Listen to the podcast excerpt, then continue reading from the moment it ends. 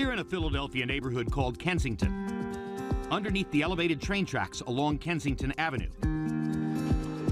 They arrive every afternoon to learn the basics of the sweet science. Hands up. Let's go. Let's go. Let's go. Time. The man at the helm is 58 year old Mark Buddy Osborn. 10 seconds. At first glance, it looks like just another boxing gym. But every afternoon, one vital difference. Heeding the call, everyone files into the large room next door that doubles as a church, where their trainer has now transformed into another identity Pastor Buddy. And for tonight, Lord, as I open up into the book of Nehemiah, I ask, Lord, that you would move me aside and allow your truth to go forth. Are you a community organizer? Are you a boxing trainer? Are you an educator? Or are you a minister for Christ? Or are you all those things? I don't want to be defined by a title, but I will say this to you the word missionary is basically servant. A servant. I'm a pastor. You're a fighting pastor. I won't want to go up against George Foreman. but, but yes, a fighting pastor. Yeah, you know what? Yeah, I will fight for the kids. Rock Ministries was founded by Buddy Osborn back in 2004, offering these kids free boxing instruction, provided they sit still for a dose of scripture. You're going to have people in your life that are going to say, You can't do it. Can I tell you what God says? Yes, you can do.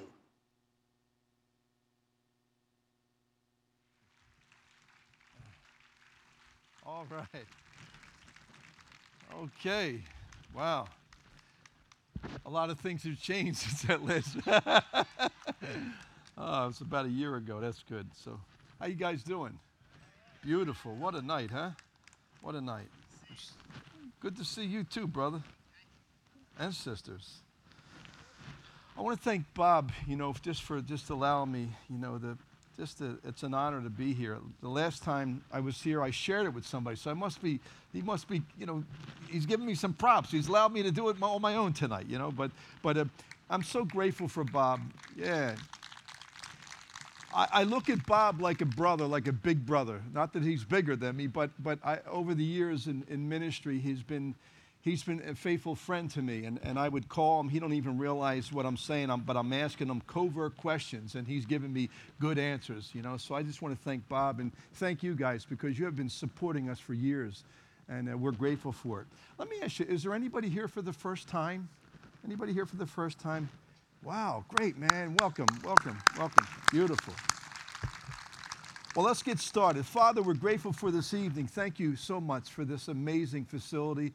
Thank you, Lord, for this the privilege to stand before uh, these folks this evening, Lord. I'm grateful for it. I'm honored by it. And uh, Lord, I just pray that you would just move me aside and have your way with, with all of us, Lord. Let us learn something from you. Let us glean something from your word, Lord. Have your way. In Christ's name I pray. Amen. For the last 16 years of my life, I've been called to serve in what has been recognized as the epicenter uh, of the open drug market in the state of Pennsylvania, stop, top five in the country. I don't brag about that. I just want to set the, set the stage here, so to speak. The purest heroin can be purchased on many of the blocks in Kensington. The dope that's sold is affordable and available any time of the day. Men, women, teens, young adults, from every county in the state of Pennsylvania, and we've also seen many from around the country come to cop their drugs in Kensington. It's heart wrenching, and it's downright disturbing to see this firsthand. Sons and daughters just caught up, children, moms and dads. The outward effect of what happens to a person who succumbs to drugs just to deal with the issues of life is overwhelming. Over the last few years, the servants at Rock Ministries has resuscitated countless number of people from overdosing on drugs, bringing their lives back simply by administering this thing, this uh, uh, drug called Narcan. There's times that we walk outside our building and we'll step over a person that's completely blue in the face, on the verge of breathing their last breath, eternity awaiting them. And bam, they're revived through human effort simply by using this drug, drug called Narcan, which blocks the opioids from killing them and sending them to their final resting place. A mom, a dad, a son, a daughter. You see, whenever I see or hear about an overdose reversal, the first thing that comes to my mind is that person has another chance at receiving Jesus Christ as their Savior. One of the most rewarding things about serving on the front lines in Rock Ministries in Kensington is when we see a sold out, committed drug addict, alcoholic, prostitute, or homeless person receive Jesus as their Lord and Savior and then have their names written in the Lamb's book of life. Powerful. One of the greatest opportunities we have as a body of believers, and that's you and I together, no matter where we're at, is to be encouraged as we carry, carry out the Great Commission in life, which is to, to speak and to make disciples of Christ, for Christ. 66 books in the Bible, 39 in the Old Testament, 27 in the New Testament. Men and women of faith living out their lives trusting and counting on the simplistic message of hope that's offered in the gospel. We know that the Apostle Paul is a tremendous example of carrying out what Matthew wrote in, in Matthew 28 19. He says, Therefore, go and make disciples of all nations, baptizing them in the name of the Father and of the Son and of the Holy Spirit Paul the Apostle carried out those instructions on a daily basis, folks, for the last 30 years of his life. He never wavered in his commitment to preach the Word of God, to teach the people, anyone who had an ear to listen, or to be an encourager to all who have labored on the mission field to bring souls to Christ. So please open your Bible to a portion of Scripture where Paul pens by way of the Holy Spirit, words for each of us here this evening. I always title my messages, so if I had to put a title on it, I, it would be Is Your Name Written in the Lamb's Book of Life? It's my desire to, to speak to one person here tonight. Maybe there's one person here this evening who has never encountered a personal relationship with Jesus, I'm speaking to you. I'm speaking to you because at some point in your life, all of us, every one of us, at some point is going to have to either accept Christ as Lord of your life or reject Him. That's a choice that God gives us. And I'm so grateful 23 years ago, it'll be 24 years, I gave my life to Christ. 8:30 at night on a telephone. Little did I know that I would be ministering in the, one of the poorest congressional districts in America, in Kensington, sharing the gospel, seeing thousands and thousands of kids come to know who Christ is. I'm grateful for that, but I could have never done it if I wasn't filled, and I'm not filled with the Holy Spirit. And so, Paul in, in Philippians 4, we're going to start in verse 3. Paul has been placed in a Roman prison, chained to a guard, a prison guard, for 24 7. But it didn't stop him from offering his counsel and advice to the faithful workers tirelessly spreading the gospel, the good news of Jesus Christ. Paul writes this He says, And I urge you also, true believers, excuse me, I, I urge you also, true companions, help these women who labored with me in the gospel, with Clement also, and the rest of my fellow workers, whose names are in the book of life. And so, as I read this portion of scripture, I'm drawn to several insights that I like to share with you. The first is it doesn't matter where the Apostle Paul is when he's offering these encouraging words. His temperament wasn't predicated upon the comforts of life. Paul isn't lounging on the Mediterranean beach flying a kite. He's speaking from a prison cell, confined and shackled to a prison guard. But regardless of his outward situation, you see, he's at peace with himself. Paul acknowledges his fellow workers on the mission field, his true companions who have labored day and night tirelessly for the cause of Christ.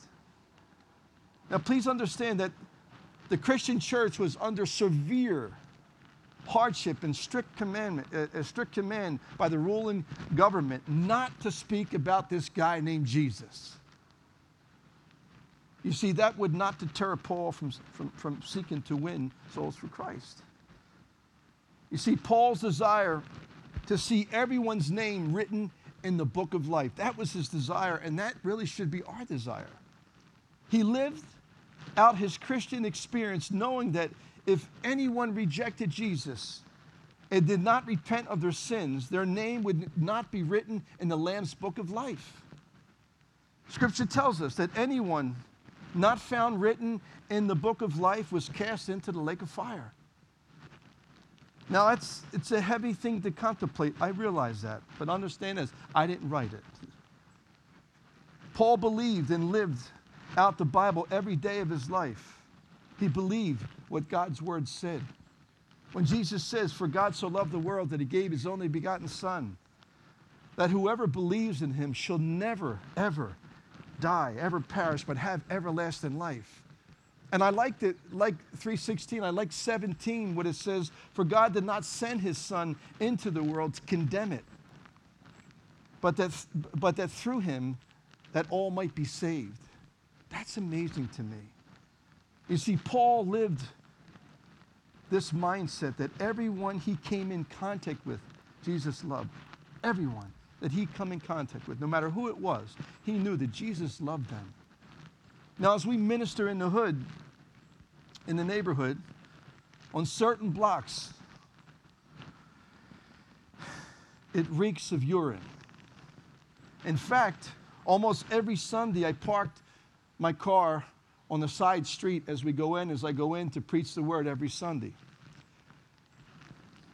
And as I walked to the, to the building with my wife and my daughter, who are here with me this, this evening, the smell of urine, is so strong that sometimes I, I, don't even say to them, Do you smell that now? I, and, and, now they know what I don't talk to them about. But I, I don't even say anything, I just keep it moving.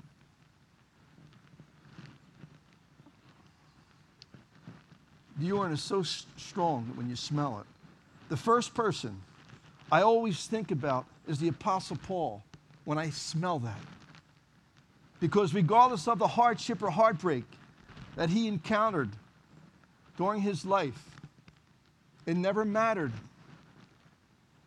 Shipwrecked multiple times, stoned and left for dead, beaten beyond human recognition at times, left for dead, run out of towns constantly simply for sharing the love of Christ with people.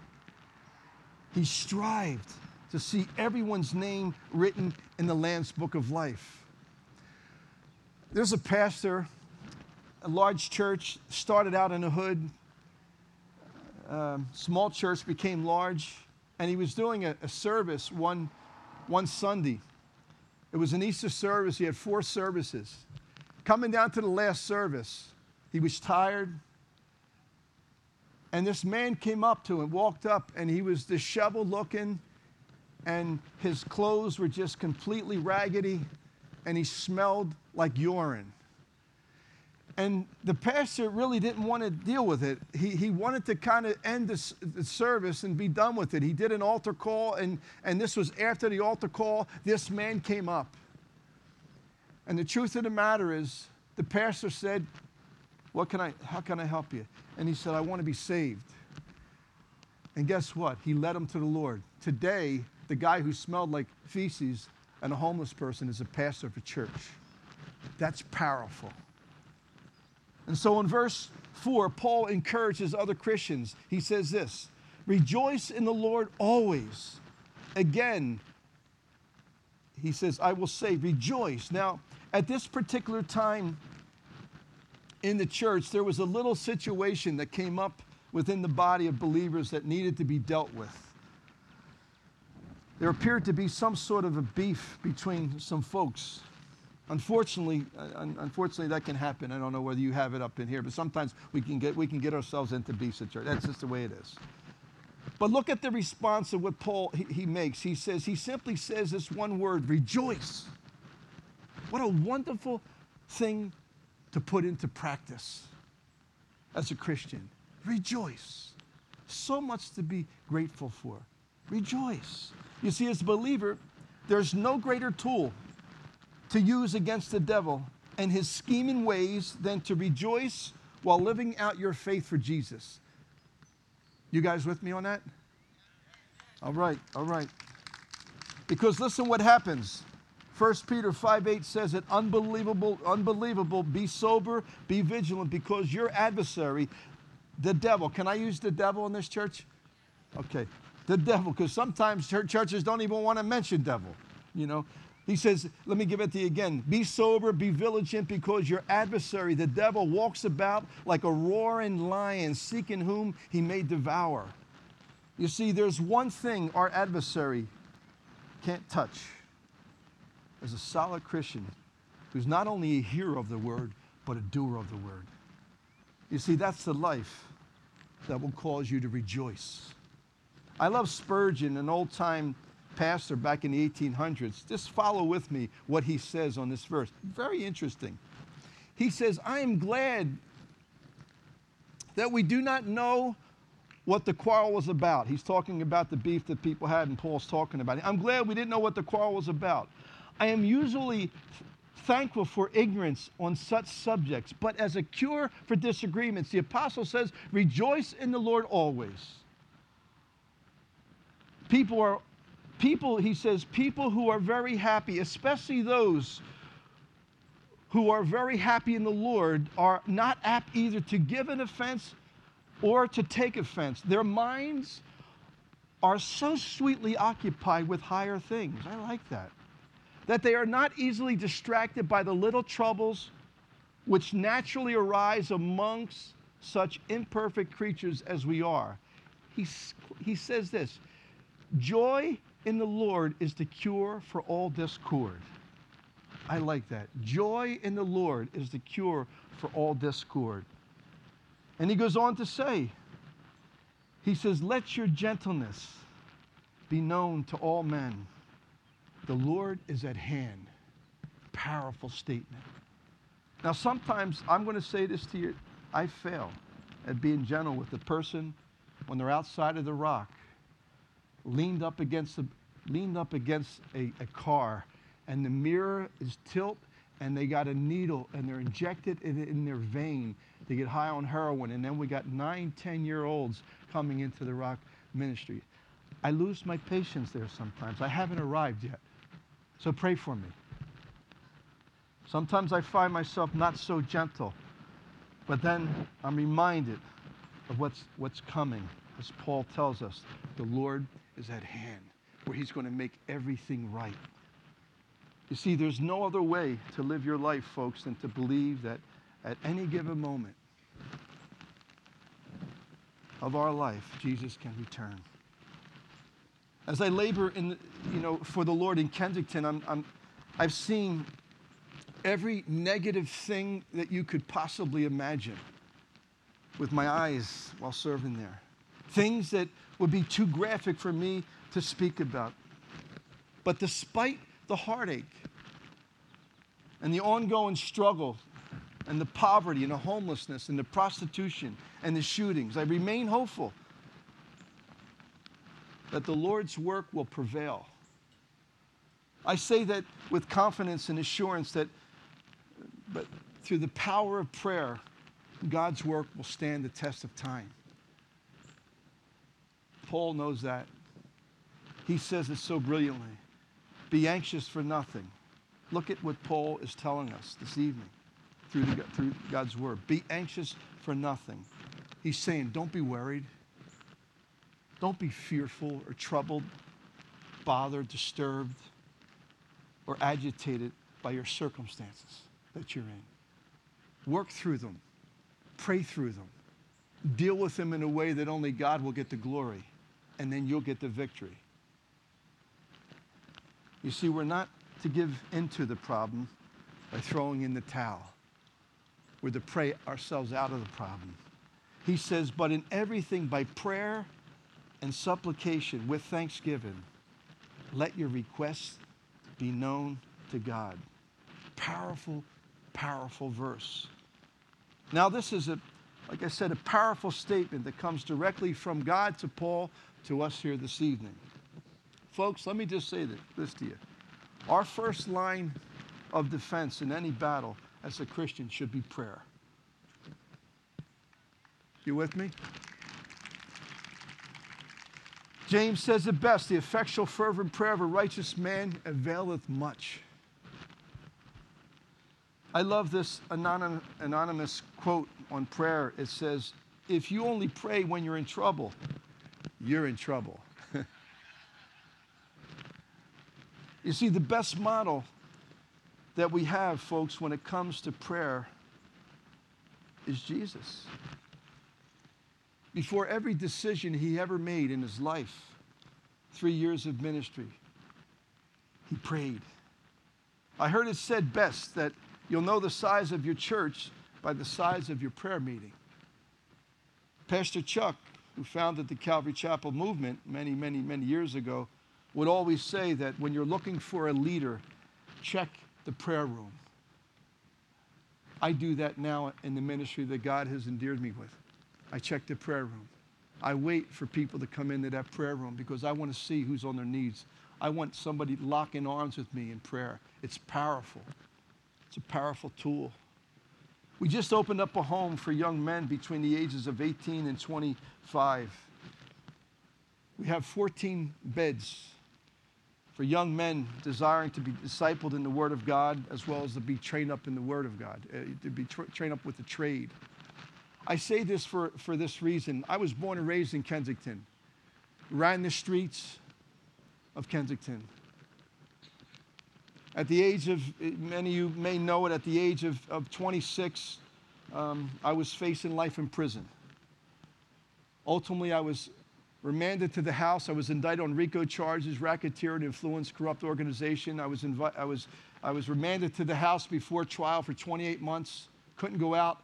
And when I had hair, I had to have, I get a haircut. I had to get a court order, believe it or not, to get a haircut. They didn't want to give me bail because they felt as though that, that if you look online, you can see it, that I was one of 18 guys, but out of the 18, there was three of us, and I was considered one of the most dangerous as a young kid. And they felt as though that if they gave me bail, if they let me out on the street, then I would harm somebody. Well, little, little did they know that that drove me to Jesus 10 years later after I went to prison for eight years, did five, came home, and then was introduced to Jesus Christ in my life. I say that for this reason. We opened up a house for young men. I'm more excited about this opportunity to raise up young men because I know when I was young, if I had that, if I had men speaking truth into my life, if I had men that would give me you know, that would speak to me how to be a father, how to be a, how to be a son, how to be a worker. If I had men in that, at that time steering me and, and showing me the truth of the Word of God, I probably would have never wound up where I wound up. Now, I'm not going to trade anything because it drove me to Christ. But we have a house now, it's called Nehemiah House two properties were given to us. It was caught on fire. We had no insurance. Today, I'll make a long story short, it is a beautiful, unbelievable trophy for Jesus Christ. It's two properties, uh, two homes that are just side by side that when you walk in, you think, well, where, are we at? Chadds Ford? What's up? Is this Chadds Ford? Okay. So anytime you want to come down and visit us, we would love. In fact, I brought a couple of the kids with us. Where are you? Ray, stand up here, brother. Stand up. Where's the other ones at? Where's the other ones at? Oh, there they go. My man. Yeah, look at them. Look at that. Look at them. Beautiful, beautiful, beautiful. Now, let me tell you something. Yeah, yeah, that's it. These guys can be right on the block tonight. These guys can be on the block tonight making $1,000 a night. But you know what they're doing? They're in a house learning about Jesus Christ. That's powerful. And so some of them ask me, you know, where is this all coming from? How are we going to feed it? How does this all happen? I don't know, to tell you the truth. But God does. But I love George Mueller. Who, who knows about George Mueller here? Nice. Isn't he amazing? He's my man. I mean, Jesus is my man, but this guy, this guy, 50,000 times he petitioned God, and 50,000 times he was answered. But you see, he wanted man first, and man promised him all this, blah, blah, blah, blah, and never, and never did anything on it. But when he goes to God, God provided. So one time, they built a house, they got the orphanage, and it's working, and they have a bunch of kids. They ran out of food. He grabs the kids together. Now, we haven't had to do this yet, but maybe we will one day. We grab, he, they ran out of food, and all of a sudden, he says, Kids, we got to pray. And they're holding hands around the table, and he's praying. He's wailing. A knock on the door. He had no food.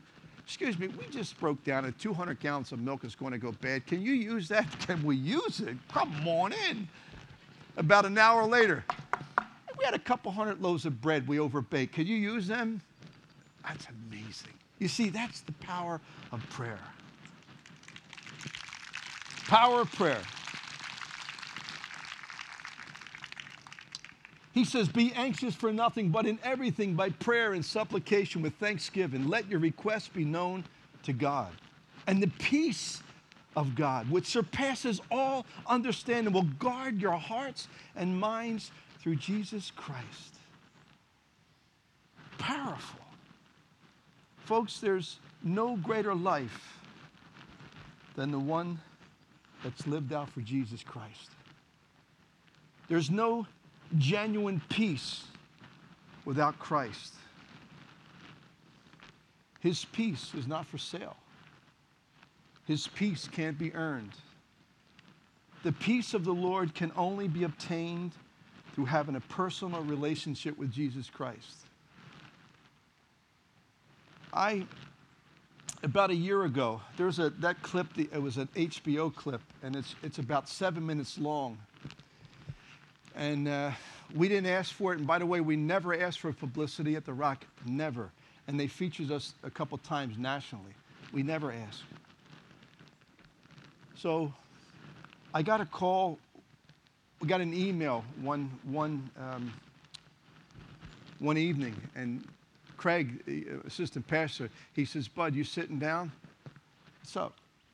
He says, MGM, uh, some producer in Hollywood called, he emailed us, and, and he wants to know, he wants to talk to you about doing uh, uh your life story. I'm like, what? You kidding me? So all of a sudden, I'm like, you gotta be kidding me. I go to my wife and my daughter who are here now and say, somebody, all of a sudden I'm thinking, oh, I gotta move. I got, we gotta move now. Everybody's going, I'm gonna be this famous guy, right? I'm gonna have all this money. I don't want. I don't want. I don't want any of that. But man, but Lord, Lord, are you in this? Like call Joe Focht, my pastor, and we have several conversations. Now, the director and the producer, they have, they, they both, or, or, the one guy, he was both, he won Academy Awards. He did all the Rocky movies, he did uh, Goodfellas, he did a bunch of movies. And he's in his 80s. And he's a very powerful guy in Hollywood, apparently. And so I finally, I, I talked to him on the phone. I'm like, okay, what's up? What do you, what do you, what do you want to do with my? He says, well, we find your story interesting. We saw HBO. We know you were in Creed 1. And, um, you know, so I'm thinking, hmm, he's really hitting me with all this, all this stuff, right? You know, you got to watch out when somebody flatters you, right? So, so he, he goes on and he basically says, okay, I'll tell you what I'll do. I'll put a, um, let me put a contract together. I'll get it out to you. I said, okay. I go back, I tell my wife, I report back to Joe, I talk to the elders, I even talk to the church. I want everybody involved in this. And so one month go by, nothing, two, three, four, nothing. I said, okay, well, I guess it's not happening. All of a sudden, the fifth month, he gives me a contract 13 pages long. Hi, it was, it was a lot, front and back, unbelievable. I had to hire, retain a, a lawyer from California who has, done, who has worked on many movies. I'm like, this is crazy. I can't believe this. And so, anyway, so out of 13 pages, we get it to three bullet points. Then we get it down to two bullet points. It's happening. I'm thinking, man, I told him, I said, Mr. Winkler, we don't want any money. I don't want any money from this. this. If this movie's made, it all goes to the rock ministry. I don't want anything. So I made it clear to the church it wasn't nothing I wanted. I don't want fame, but if I'm going to be able to use it as bait to bring people to get their name in the Lamb's of Life, you, I'm, in, I'm in on that. You know what I'm saying? So, so, so now all of a sudden, I got my lawyer, and they got their lawyer, who happens to be the most powerful lawyer in Hollywood. Unbelievable. So my lawyer is going back and forth, who's a Christian, we're talking back and forth, boom, and this is the money they want to give you. I said, whoa. And this is what they want to do. Whoa. But here's the condition I wanted to have Jesus in there somehow. If it was just me kneeling at the cross with my hands up, or if it was a verse that I, that I would say, I just wanted them to know that, that I'm not a good person. That this, that, that this movie has to reflect who Jesus Christ is. I don't care about fame and fortune. I just want them to know that 23 years ago, I gave my life to Christ and I've never turned back. Guess what happened? They didn't want to do it. They said the movie would cost 45 million to make, and they were concerned that the, the banker, if we put Christianity in there, it wouldn't work. Guess what? Me, my wife, and my daughter are sitting in my kitchen, and we have a conference call with this big shot. And we prayed, we prayed. Oh, in the kitchen, Lord, help. Please, Lord, I better keep my eyes open because I don't want to fall in that pool there. but, so you know what I'm saying? So all of a sudden, all of a sudden, the phone rings 515. It's Mr. Winkler. Yes, he says. Hey, what are you talking? Listen, we can make it. Talk to your lawyer. He can maybe, hey, he can maybe, we can work something out. Uh, you know, with, with religion. I said, Mr. Winkler, I appreciate your, your call and, you're, and I'm humbled and I'm honored that, you're, that you want to do a movie about my life. But if you can't have Christ in there, I can't be a part of it. That was it. I said that, hung the phone up, and we rejoiced. My wife and my daughter, we were just to the point with tears. And I can tell you this I can tell you this God has blessed that decision amazingly. Amazingly. We don't need Hollywood's money. Jesus provides everything for us, man.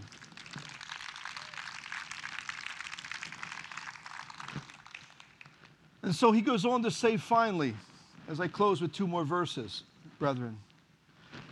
I want you to just think about this verse here, because this is a powerful verse. I was talking to my wife this morning. You see, Christianity is a, a journey. Please understand that. By the way, you're not perfect, and you're never going to be perfect, ever, this side of heaven.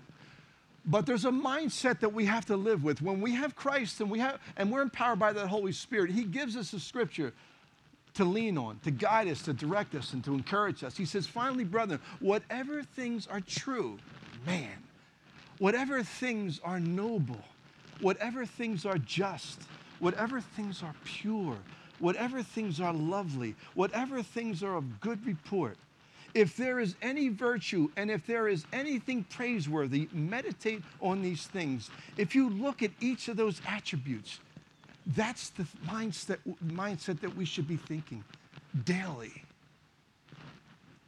God cleans our polluted mind up all the time when we ask Him. You see, the very second a person gives their life to the Lord, and maybe I'm just speaking to the one person here this evening, or two, maybe, I don't know. The very second a person gives their life to the Lord, their name enters into the book of life and the Holy Spirit comes upon that person. The Bible says that no one, No one can come to the Father except through the Son. No one. No one can enter heaven. That's powerful. There's no other way to get your name written in the Lamb's book of life than being born again. Bible says you must be born again. You must be born again. I close with this verse. The things which you've learned and received, and he's speaking to us this, this evening, and heard in Saul and me, in, in Paul, these do. The God of peace will be with you. So Paul sums it up beautifully. I've been a Christian a long time 23 years. I know, maybe not, not as long as Bob or maybe a lot of you guys here. I've seen many decisions for Christ. And I've did and I've done many funerals of the people that made those decisions for Christ because they gave lip service. You see, you can do two things. You can, you can give your life to Christ with your lips, and that's exactly what you're going to, you're, going, you're going to have a life that's, that's, that's double minded. Or you can give your life to Christ with your heart, all of your heart. God is the only one who can cleanse our heart.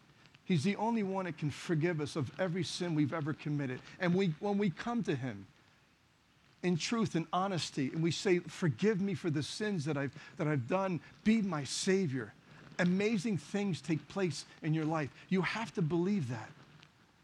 Now, I don't know where you stand here, uh, you know, this evening, you know, and I don't want to call anybody out of their seat.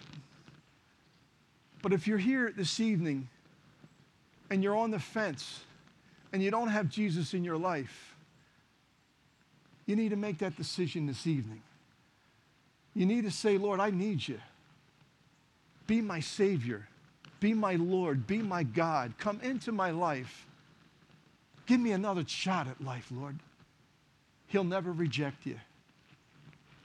If you're here this evening and you backslid, you put Jesus on the shelf and you said, you know what, I'm going to go out and do my silly rabbit stuff.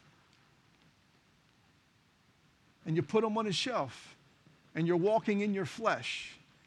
Tonight's the night to get it right. Get it right, man. You see, Jesus hung on a cross, beaten beyond human recognition, naked and stripped, beaten so bad that you couldn't recognize him. And what did he say? Forgive them, for they know not what they do if he can stand on a cross and, and, and be and publicly be placed on the cross, you can stand for him this evening. And so if the Lord is calling you, that one person here, and you want to get saved, truly saved, I would love to pray with you. I would love to pray with you. If you're here this evening and you you you never been baptized and you want to get baptized, you too come up.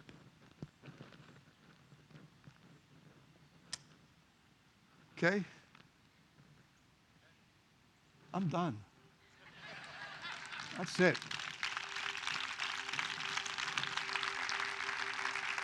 So listen. If you're here this evening and you want to respond to a call for Christ to, to come into your life or to be rededicated, would you raise your hand?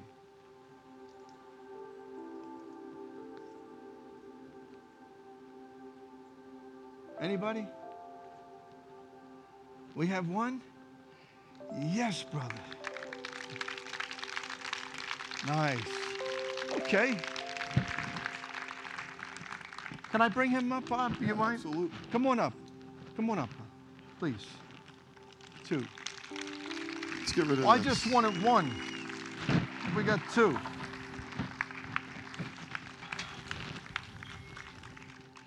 Is it anybody else? Now listen, you know,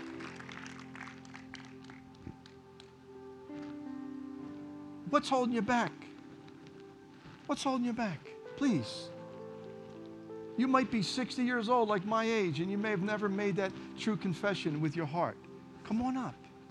We want to pray with you. Buddy, let's see what's going on with these gentlemen. On up, guys. So you raised your hand. What's God doing in your heart tonight?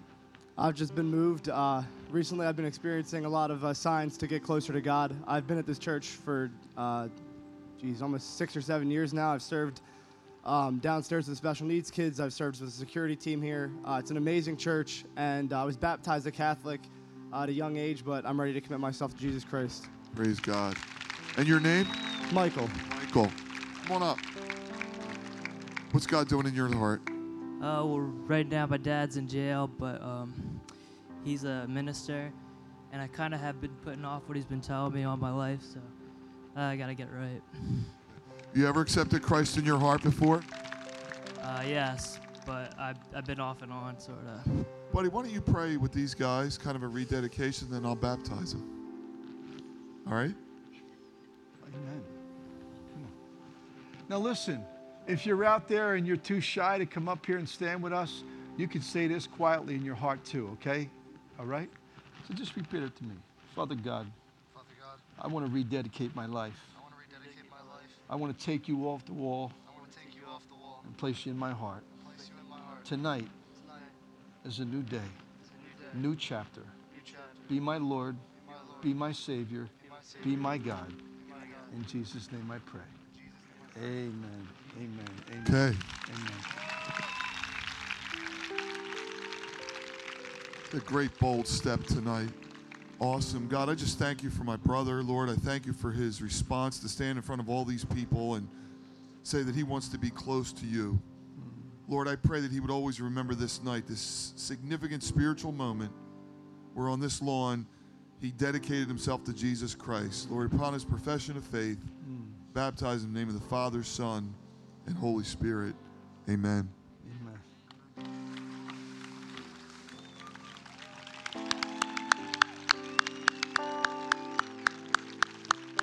Can I have a towel, Lori? Amen. Amen. You ready? Oh man, that good. Thank you. Great. Good job. You want your glasses? Oh, I. Okay. Nehemiah guys, you guys good? You want to get dunked? Come on. this is the time. If you want to come, come on. Father, I thank you for my brother, Lord. I thank you for his courage. Lord, uh, he spoke in front of us all, Lord. Would you answer that prayer? Would you get close to him? Lord, just invade his life, Lord. When he reads the scripture, may it come alive.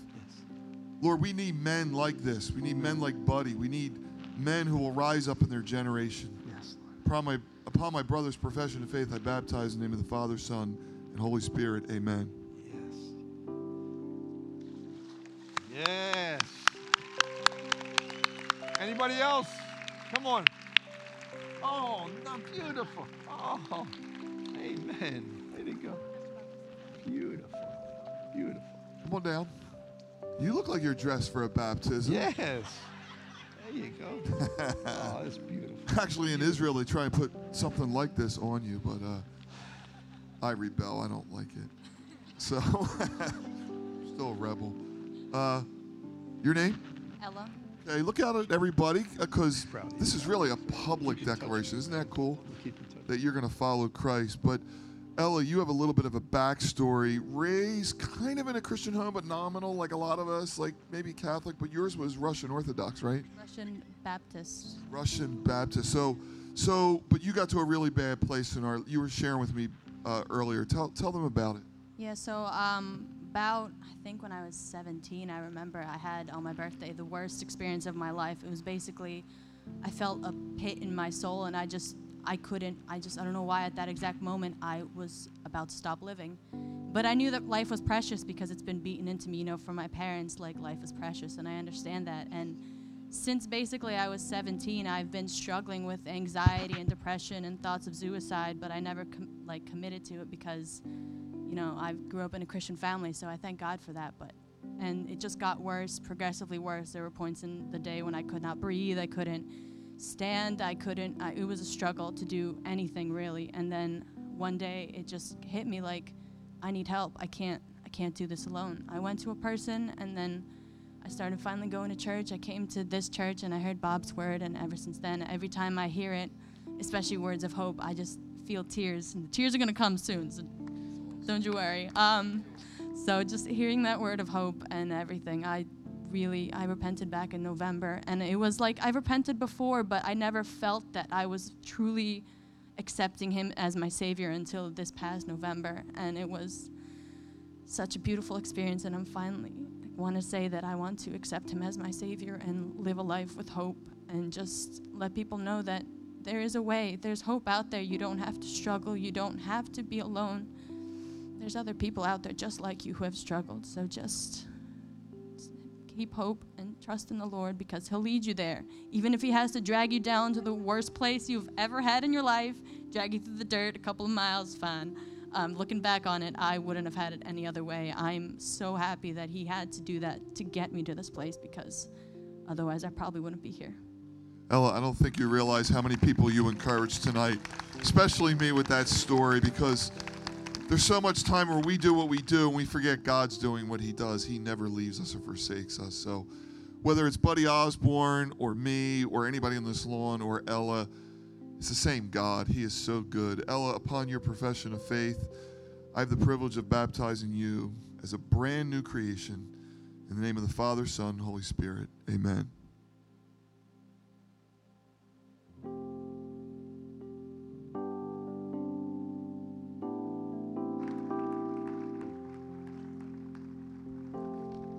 Buddy, you got any guys down there? Or?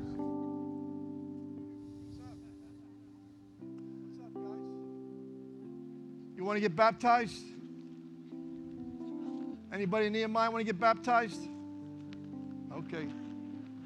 Keep working on them. I'll keep working on them. Hello. God bless you. Sure. Let me help you down. There. Another dress. Is it waterproof?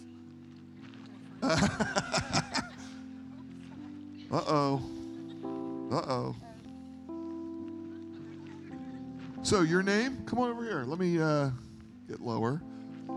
Your name? Name's Elaine. Okay, Elaine, tell us what's going on. Everything. no, seriously.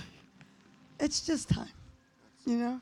Excellent. Like, I've been fighting a war with myself, and it's just time. Oh, I'm so glad you're here. I really am. Jesus Christ, your Lord and Savior. Oh, my gosh,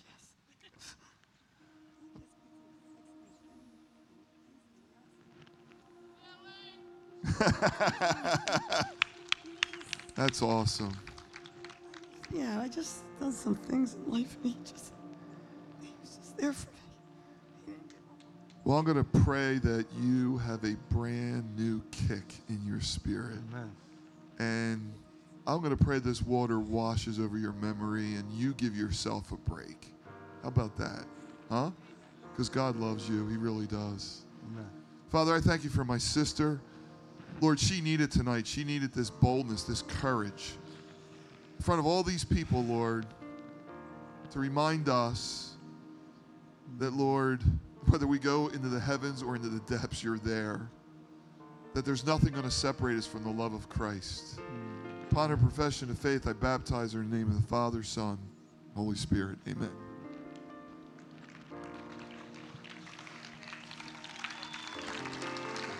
All right.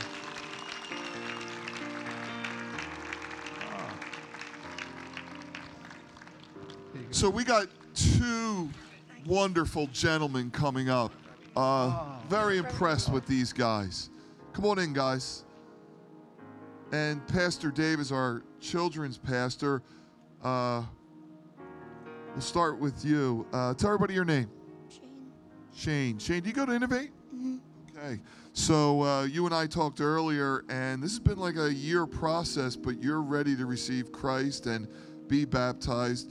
Uh, I know it's hard and you're nervous. Give us a quick answer. Um, just feel like I need to be baptized. He's, how's this? He's tearing up in here. Is this amazing? Listen, so I was 21 and I cried. I cried like a baby at 21, like you are now. And a little old woman told me that was the work of the Holy Spirit. Right, Dave? You want to baptize him? So, Shane, have you accepted Christ as your Lord and Savior? Then It is my great pleasure to baptize you in the name of the Father, the Son, and the Holy Spirit. Amen.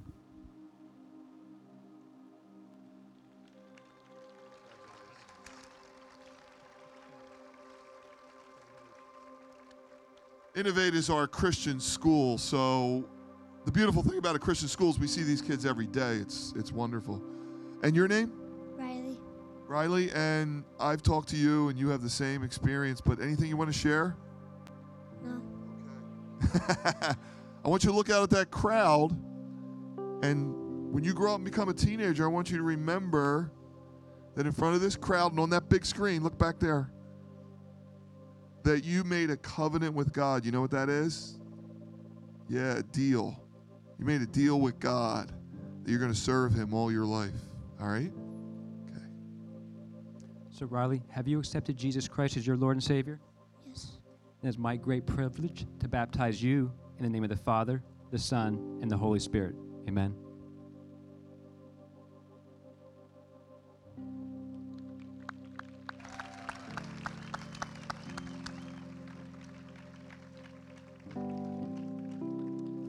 We have a few more minutes. It's a beautiful night. Anybody else feeling God doing something in their lives? Anybody else? We don't want to leave anybody out. If God's speaking to you, like you've seen, we're just going to rejoice. We love to hear these stories. What a night God has given us. Anyone else? Anybody else? Buddy, any of your guys? All right. Where's 12? Brandon, where are you? Brandon, where are you? You have one more song? You know one we know? Giving you the microphone, that is a bad thing. Do you know the doxology? Uh, sing some of it. Guys, let's all stand. What a great night. no sizzling summer next week. No aftermath tonight. We'll pick up with that back in the, the new year. Buddy will be right down here. Buddy, you can hang out with folks. Uh, we'll see you after the 4th of July. We've got a great back of the summer. Father, we thank you for this night. We leave here with praise on our heart. We thank you that you turned Buddy's life from a life of crime to saving kids. Lord, we thank you for these people tonight in the pool. We thank you for what you're doing in our country and the world. God, would you continue to move? Oh, wait a second. In Jesus' name, amen. Whoa. Whoa.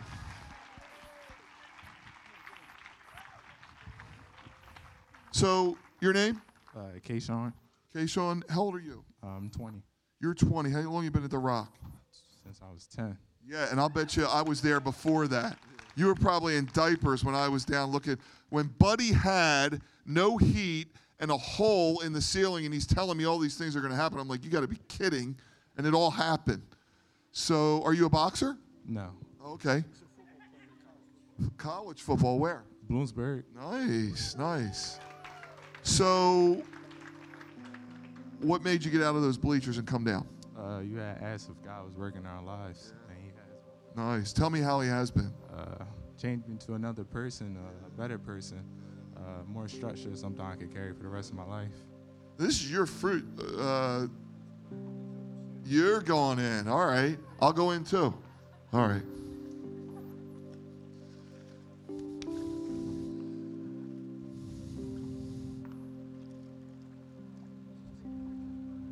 Yeah, go ahead.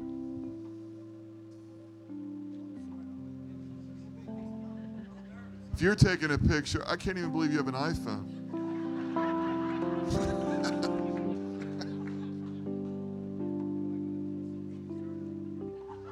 You want to tell him that I have to make you a new Bitmoji? I made Buddy a Bitmoji, but now he's got, now he looks like Santa Claus, so I gotta.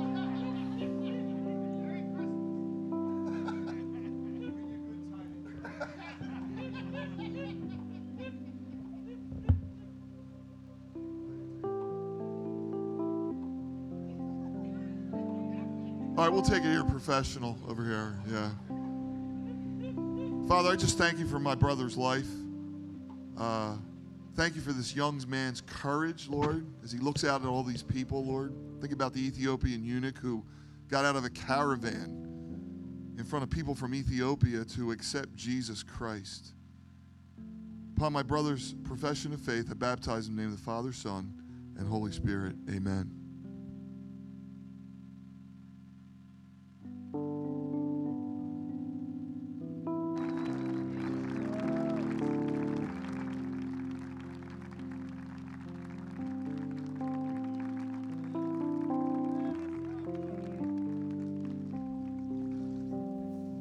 Great night, guys. Let's sing this final song. Please be safe driving home. It's great having you this first half. We'll see you the back half of Sizzling Summer.